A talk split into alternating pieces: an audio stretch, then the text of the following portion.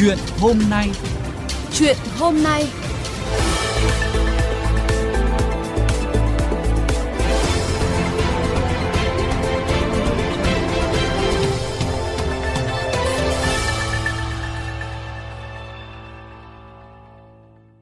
Thưa quý vị và các bạn, hàng chục chiếc ô tô bị rạch lốp trong đêm mùng 9 tháng 4 tại khu đô thị Linh Đàm, Hà Nội là một câu chuyện đáng để suy nghĩ một cách nghiêm túc về tình trạng mất an ninh trật tự liên quan đến vấn đề trông giữ xe ô tô. Bình luận về nội dung này, nhà báo Phạm Trung Tuyến cho rằng quá nguy hiểm khi để xã hội đen kiểm soát dịch vụ thiết yếu của người dân. Khi thông tin về sấp xỉ 30 chiếc xe ô tô bị rạch lốp trong một đêm ở khu đô thị Linh Đàm loan ra trên mạng xã hội, có rất nhiều cảm xúc trái ngược đã xâm chiếm tâm trạng của công chúng.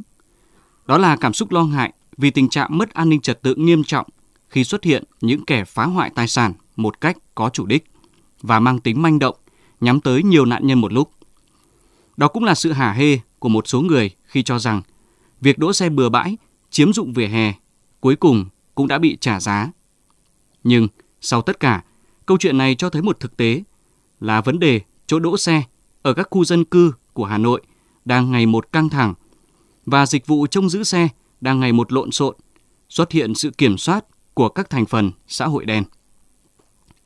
Sấp xỉ 30 chiếc xe ô tô bị rạch lốp trong một đêm tại một địa điểm, rõ ràng là một câu chuyện đặc biệt nghiêm trọng. Nó cho thấy tính chất manh động và bất chấp của đối tượng gây án.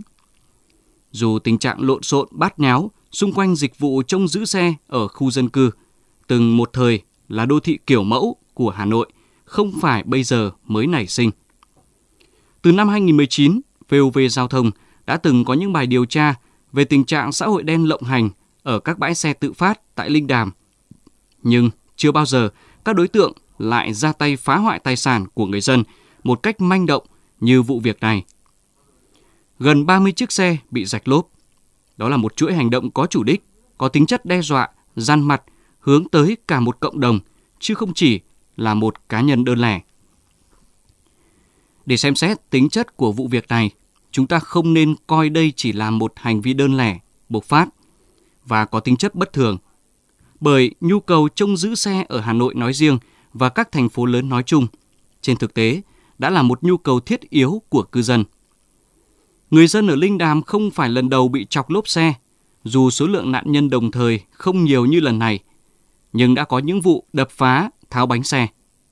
Nhưng họ vẫn chọn cách đỗ trên vỉa hè, không có người trông giữ, vì không phải lúc nào cũng có những lựa chọn an toàn. Tình trạng căng thẳng do thiếu chỗ đỗ xe không chỉ là vấn đề cá biệt ở khu đô thị Linh Đàm. Hầu hết các khu dân cư, từ truyền thống đến hiện đại ở nội thành Hà Nội đều thiếu chỗ đỗ xe. Thành phố có hàng triệu chiếc xe, nhưng ngoài các chỗ đỗ được cung cấp từ chủ đầu tư các tòa nhà, thì hầu như không có các bãi gửi xe đúng tiêu chuẩn được cung cấp bởi chính quyền thành phố. Phần lớn, dịch vụ trông giữ xe ở Hà Nội được cung cấp bởi các bãi xe tự phát, không theo bất cứ một tiêu chuẩn nào về hạ tầng cũng như giá cả. Một dịch vụ trên thực tế là thiết yếu, nhưng hầu hết được cung cấp một cách tự phát, không tiêu chuẩn, chắc chắn sẽ là một mảnh đất màu mỡ cho các đối tượng xã hội, có khả năng hình thành các tổ chức xã hội đen khi xúc tiến các hoạt động như bảo kê, tranh giành địa bàn, khách hàng, vân vân. Hôm nay là một vụ rạch lốp xe, ngày mai có thể là những vụ đốt xe hoặc mất trộm. Hôm nay kẻ rạch lốp xe có thể bị bắt, nhưng câu chuyện rồi cũng sẽ trôi qua và lại có những kẻ manh động khác xuất hiện, được thuê để phá hoại. Gửi xe là một nhu cầu thiết yếu của dân cư đô thị và với những dịch vụ thiết yếu, nếu như nhà nước không đầu tư để cung cấp một cách chuẩn mực, chắc chắn xã hội đen sẽ xuất hiện và cung cấp.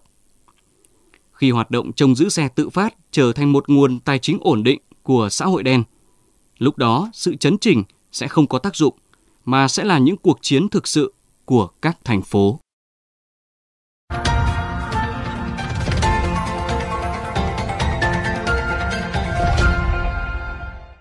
Quý vị các bạn vừa nghe bài bình luận với nhan đề Xã hội đen và dịch vụ thiết yếu của nhà báo Phạm Trung Tuyến. VOV Giao thông, kênh phát thanh dân sinh tương tác số 1 Việt Nam –